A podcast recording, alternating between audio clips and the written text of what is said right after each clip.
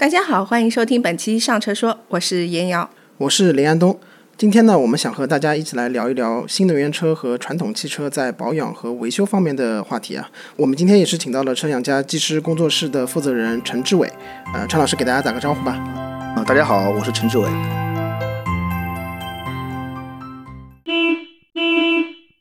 啊，为什么今天会聊这个话题呢？因为不久前我正好看到了一份二零二二汽车后市场维保行业的白皮书，里面说新能源汽车的年均维修保费只有一千两百十块钱，就等于说是不足传统汽车年均维修保费的一半。那怎么会出现这种情况呢？嗯，其实可以想到的一点是啊，就对纯电动车来说，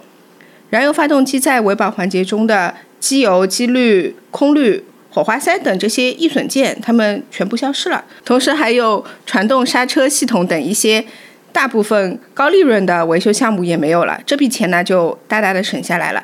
尤其啊是对油车来说，现在接近九块钱的油价的时代啊，新能源车节能省钱的优势已经变得越来越明显了。在一份调查中呢，其实有六成多的受访者都有这样的感受，他们选择新能源车的原因就是因为用车成本低。啊，是的，不过我也听了不少新能源车主在叫苦，因为他们觉得维修的费用太高了，嗯，让他们觉得很头疼。根据不完全统计，新能源汽车的维修成本要比传统燃油车高出三到五倍，甚至有些小刮小碰就要花费上万元。啊、呃，比如说有一个小鹏 P 五 的车主就有一次是刮蹭了一下，后续的报价维修单让所有人都大吃一惊，预估的维修费用达到了一万九千零二十二元，其中保险杠和左前组合灯总成两项的合计费用是七千四百八十七元，激光雷达的费用是八千九百一十六元，这还没有伤到电池，否则维修的成本要更大了。哎，那就比较有意思啦。那车主意见其实形成了一个两极的走向，就一个说贵，一个说便宜。那我就想问问看我们陈老师啊，在你们遇到的那个新能源车维保当中，有没有遇到过网上说的这些极端的案例啊？你在日常的车辆维保中，传统车和新能源车到底是哪个更省钱？嗯、呃，首先呢，就是刚前面您说的，就是车主说两极的这种反应啊，的确是存在的。那么在我的职业生涯里边，我看到的车主的情况基本上是处于这样一种状态。首先第一个，呃，购买新能源车的这个车主，他首先他认为他的新能源车是没有保养费用的。那么这里边就会有个概念，就是保养和维修它本身上面就是两件事情。那么对于保养来说，新能源车它跟传统的燃油车的确是便宜的，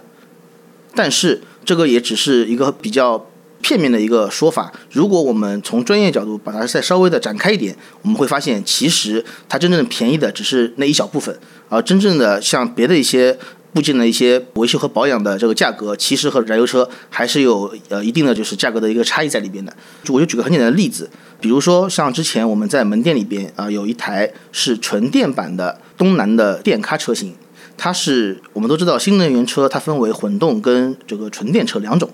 那么纯电车它相比于传统的燃油车它有什么区别？首先第一个，它没有发动机，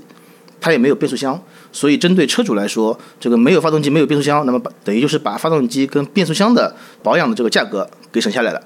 这个部分的确是省的。但是呢，像空调啊、底盘啊，还有制动部件啊等等，这些部件其实跟传统的燃油车上面它们依然是存在的。而且因为新能源车它的这个搭载的是我们的叫高压电池组，所以它的整车的设计和配重是完全跟燃油车是不一样的，所以导致的结果就是它的底盘部件和它的别的一些相关的零部件的这个故障率和维保的一些需求反而比燃油车要高，所以它在这部分它的这个保养的费用反而是高于我们传统的燃油车的。那这个就是举了一个比较我们常见的一个例子来给大家说明一下。那么如果说是混动车型的话，它不但有纯电部分的部件，它其实自己还是带有发动机和变速箱的。那么这一块就是原本属于发动机、变速箱的这个保养费用，它依然是存在的。所以针对混动车主来说，他可能觉得我的保养费用反而是比传统燃油车更高的。啊，那林安东同学，你就是那个混动车主啦？啊，是。那你有没有觉得维修费用更高了呢？我、哦、没怎么修过车啊，没怎么修过车，那说明你这辆车还挺好的。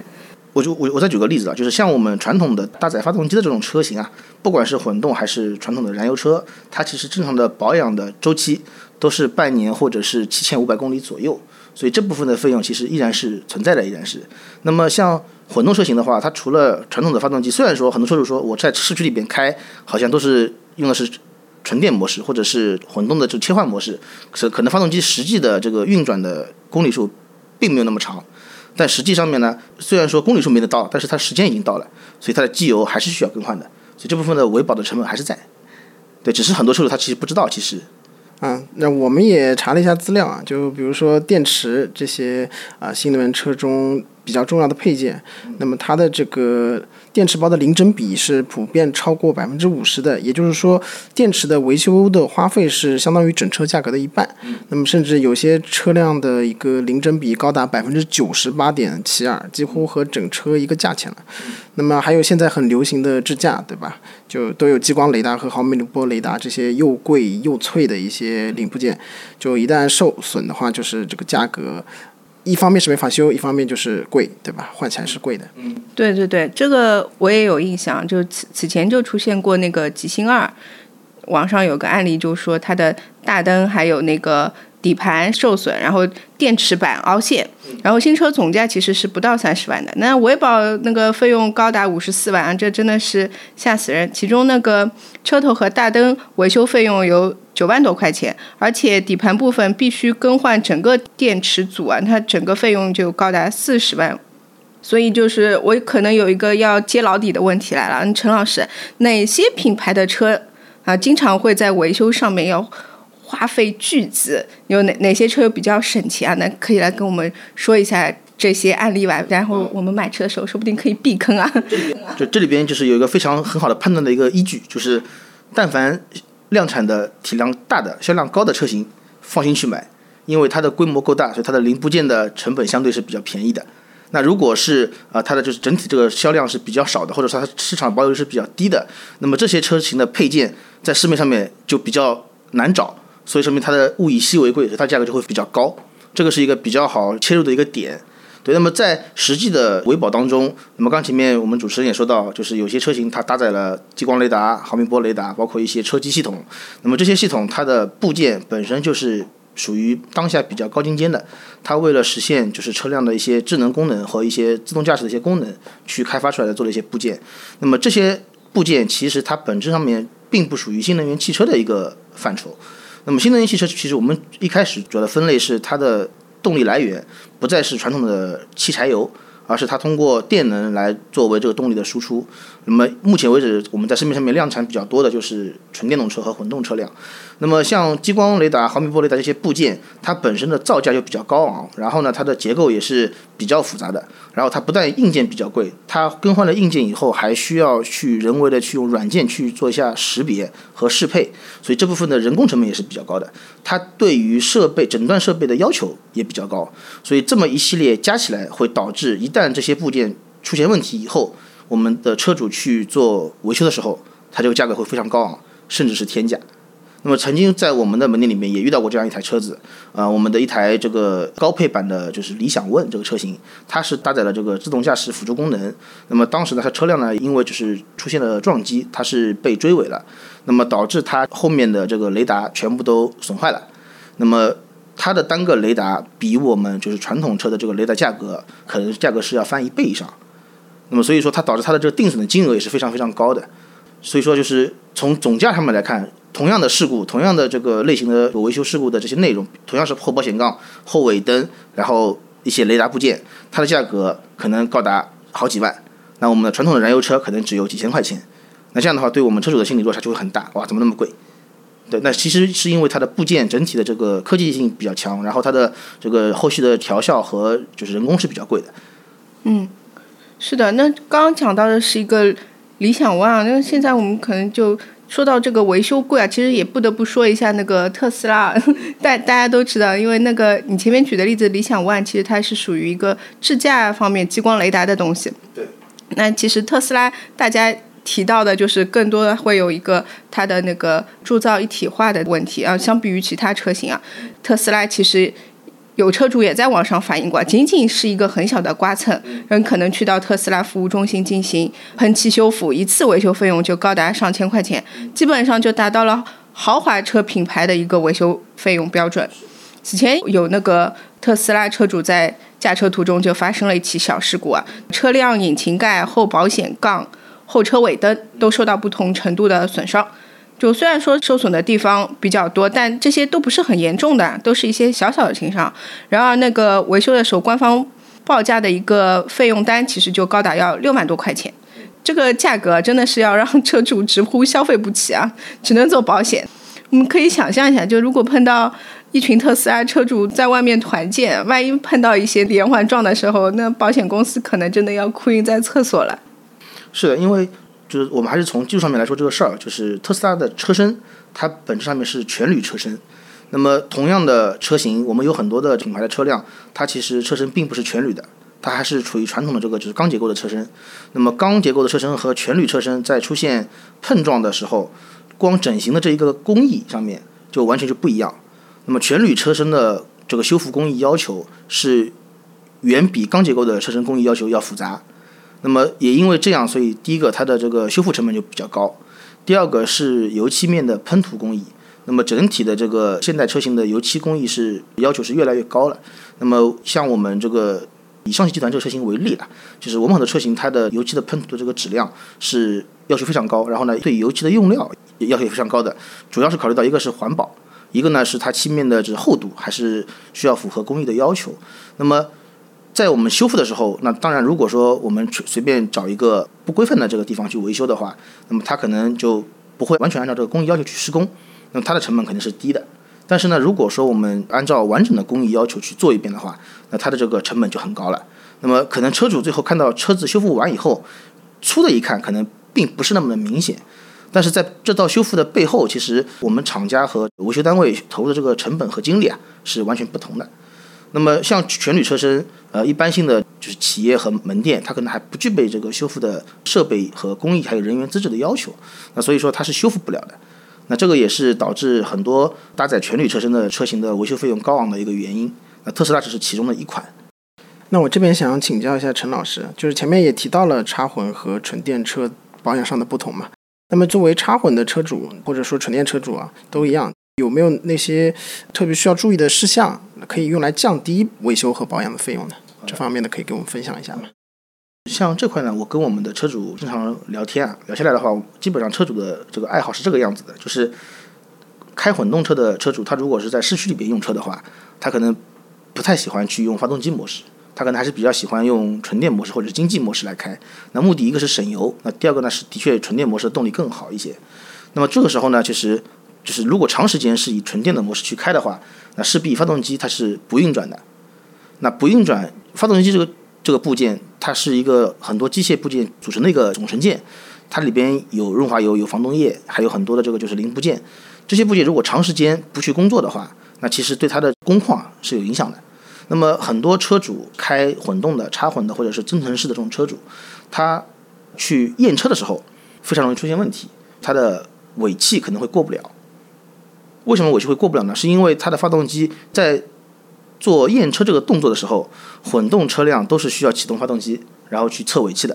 因为它本身就是有发动机这个部件的，所以它必须要去测尾气。因为发动机很长时间没有运转过了，导致它发动机发动起来以后工况不是特别好，尾气就会超标，里边的硫化物、二氧化氮还有这个氮氧化物、一氧化碳都会超标。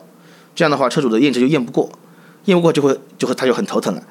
对，那么这个时候呢，其实呃，一方面是车主他自己可能没有这个意识，一方面他在日常的保养和维修当中啊，可能也没有人去专门给他做提醒，这个时候呢，就会给车主带来很大的困扰，这是一方面。还有一方面呢是，虽然说这个混动车辆经济性是比燃油车要好很多，那但是在它的结构上面是比较复杂的，所以我们还是会建议车主定期的去切换一下动力输出的模式，让所有的部件都得到相应的运转，那么来确保就系统是能够稳定输出的。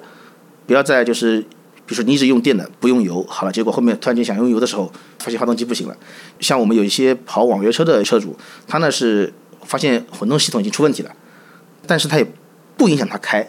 他就直接用燃油版的，就把混动车当成了燃油车在开，但是呢一直是存在三电系统故障的，这个也是个风险。那万一哪一天这个你说电池包它出现大问题了以后，可能会导致车辆就抛锚了。所以就是混动系统的所有的部件其实都是需要定期去让它运转的。那是不是混动其实比那个单一的传统，就比如说燃油车或者是单一的纯电车，其实在维保上面更难一点？是，就你要注意的东西要更多，更多，更多，对。它要结合两套系统，然后所有的维保项目它都要去实施，都要去注意检查，然后才能确保自己的车子能够处于一个比较稳定的一个工况。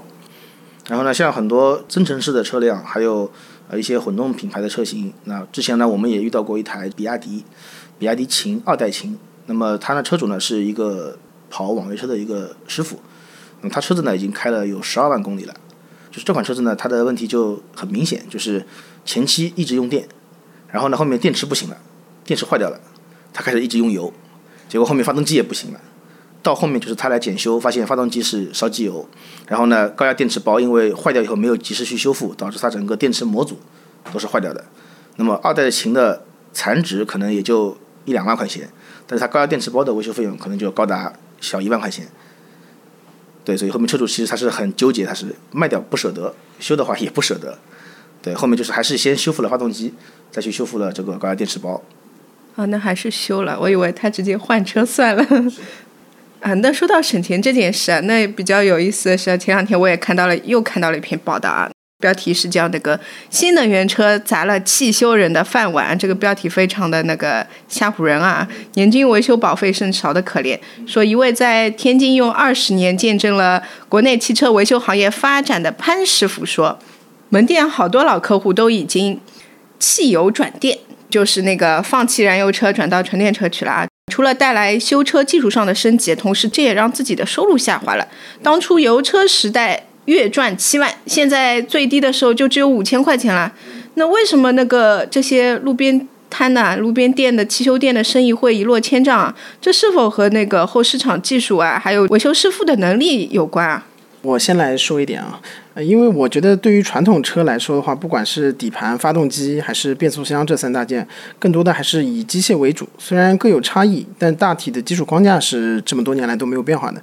那么这么一来的话呢，厂家的渠道能维修的部件，第三方维修厂它也能修，而且修的可能更好。而且很多外面的老店懂技术的师傅，原本就是汽车经销商的售后部门过来的，又有技术又有各种渠道，零部件的渠道。但新能源车就不一样了，它更像电子产品，因为在智能网联的大趋势下嘛，新能源汽车上面不管是三电系统还是智能座舱或者是高阶智驾，更强调的是智能化和数据化。大量的电子产品和数据信息的堆积呢，出问题的概率也比较大一点，找问题的思路和方法和以前可以说是完全不同。而且不管是三电系统还是智能座舱，这些科技配置加上厂商一般也不对外释放这些核心技术的一个数据啊。那么普通的汽修店的话，可能有一些东西就没有办法应付，很多修理工呢对应的技能可以说也时间也比较短，也没有跟上。在呃我们车展家的门店里面呢，以上海这个城市我们的门店为例啊，首先第一个，我们的门店里面其实新能源车的车主是很多的，因为上海这边新能源车的保有量的确是在全国是比较高的。那么在我们的门店里面，我们的新能源车主的就服务台次数啊也是比较多的。那么这里边就像主持人说到的，对于技师的这个能力是一个非常硬性的一个考虑的因素。为什么呢？因为很多传统的快修店，它其实师傅可能自己原来就是一个技术人员出身，他可能对燃油车是比较熟悉的，但是在常年的经营过程当中，他可能没有获得更好的学习的机会，所以说他对于这个汽车行业的发展和车辆的一个变化，他其实是没有跟上步伐的。那么这一块呢，我们其实很早也是做了布局，然后去对于我们的员工和技师去做了新能源车相关的一些知识的一些普及，包括一些相应的技术的一些培训。那么就像刚才我们主持人说到一样，就是新能源车它里边有和传统车辆类似的部件，比如说我们的轮胎、底盘、制动，它跟传统的燃油车几乎是一样的，所以说这些部件我们还是依然是可以做，没有任何问题。第二个呢，是针对三电系统的，那么高压的我们高压电池包、电机、电控这一块，这一块呢是需要技师对于电这方面的知识点会要求更高一些。那这块如果是说没有获得过相应的这个培训或者是不了解的话，他是不敢去动手的。这也是我们获得更多市场机会的一个机会点。比如说举个例子，我们门店有很多荣威啊、M G 啊、别克啊，包括我们大众的 I D 三 I D 四 这些车型，他们其实无论是纯电也好还是混动也好，其实到现在为止多的车主已经开了四五年了，然后新的话可能也开了一两年左右，公里数可能从一万公里到六七万公里不等。那么他们在日常的这个维保当中，我们也在给客户灌输一些这个新能源汽车，特别是纯电车的它的一个保养的一些要求，因为它其实不是很清楚的，包括我们对于纯电车高压线束的一些养护，对于纯电车电机的一些养护，这些信息其实在车主脑子里它是没有概念的，他因为原来是开燃油车的，他不知道有这些东西。那这些东西如果你不去做养护的话呢，可能未来很长时间他你可能不留意出现了就是电机或者是电商这种情况，或者是车辆损坏了，那这个其实是通过养护是可以做前期的保养的。第二个呢，就是像新能源车核心部件的一些维修，那对于我们来说其实并没有那么难，比如说像电机，那么电机的它的就是维修我们也完全可以去承接，像电池的话我们也是可以深入到就是更换维修电池模组啊这样的一个颗粒度，去给到车主一个解决方案。那么像电控部分的话，它纯就是我们电子维修的一个逻辑，那么也可以通过专业的设备和专业的这个技师的专家团队去给到门店做一个技术的支撑，来解决客户的一些疑难杂症。那这样的话呢，这个整个技术体系搭建起来以后，对于新能源车这一块的维保和养护，基本上我们我们门店是没有说太大的影响的。那但是不得不说的是，的确很多修理厂，包括一些传统的门店的老板和技师，他们也在反馈说，新能源车占比越来越高，这个传统燃油车的业务越来越难做。那么车主也是车子也换新了，那的确这个对于没有跟上行业发展步伐的这些门店也好，或者是老板也好，或者是技师也好，他们的确会面临一条比较难的路，所以这也是我们的机会点。杨东同学开的是那个混动车型，我开的是传统燃油车。那不知道陈老师你开的是什么车？我有一台纯电的 M G， 还有一台那个燃油的奥迪，两台车子都是日常在使用的日常在。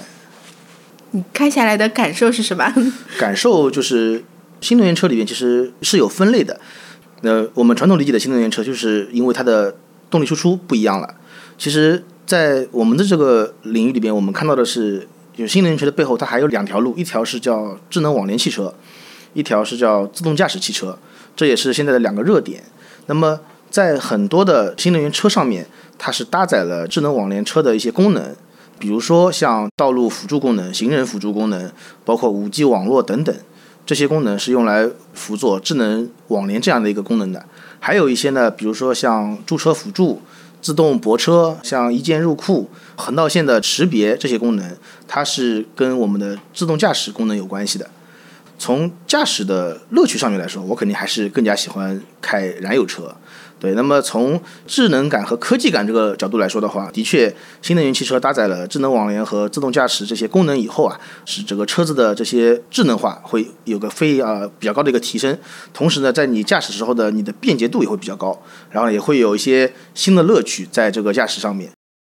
其实我还是比较喜欢开那个传统燃油车，因为我觉得那个在保养上面其实挺方便的，因为有的时候像我，因为我是开大众的嘛，那觉得有的时候很多零部件你自己淘一个啊，或者是维修起来已经很方便了，你自己稍微换一换都行，就不用像那个很多新势力品牌的那些车，你自己去买的时候可能有些部件就没有，你很多东西都配不到。像大众上你随便有些小配件，你可能我要装一个什么这种遮挡帘啊，小小的很小的那些细节上面，用车体验上的那个。这里其实我也可以分享个案例，也是在上个月我们遇到了一个问题，就是我们也是有个车主，他是一台东南电咖 E V 二六零 的车型，这个车型呢他是已经开了有三年多了，他那天行驶突然发现他的仪表上面亮了个故障灯，那么这个故障灯呢通过我们的检查发现其实就是他的轮速传感器这个部件出了问题，但是这个部件在全上海范围里边是没有货的，找不到。然后呢车主呢其实他也不是第一次来我们店检修，他之前其实去过很多的修理厂和门店去检查这个问题，大概去了有四五家，都是因为没有配件或者说没有诊断设备，所以一个是不知道他这个车子是什么问题，第二个是知道问题他没有配件帮他去更换，都没让把这车子给修好。到我们这边来以后呢，我们发现这个问题是传感器的问题，帮他也通过各种渠道去寻找这个货源，最后在广西那边那找到了一个供应商，他是有专门来提供这个车型的配件的，最后呢通过这个供应商给他订了这样一个配件，然后帮他把这个部件换好以后故障就解决了。那么这个部件的价格就是相比于传统的量产车型的价格，同样的就是轮速传感器的价格，它的价格对比比如说像荣威的 E I 六 啊或者是 E I 五 这种车型，车价其实差不多的，但是他们这个维修的费用，这个部件的费用，东南电咖这台车子的维修费用比荣威车子的维修费用大概要高了大概 百分之四十。哦，这真的是很大一笔钱啊，对车主来说，所以还是要买那个呃量产量产大一点的那种车型。那我想问一下，那个陈老师，在你们店里面，嗯、呃，有没有遇到过一些维修保养费用就是特别高的车，像纯电动的这个车？因为刚刚我们一直聊的是很多那个混动。有，因为在我们的门店里边，我们其实也是经常会做这些数据分析。那么从维修费用的这个角度来看，首先第一个，中大型的这种事故车，它的维修的总费用肯定是最高昂的。其次呢，是三电系统的核心部件的维修费用是其次高昂的。再然后呢，是我们的底盘件和一些车身的一些部件的一些费用。那最低廉的是我们日常的一些维保费用。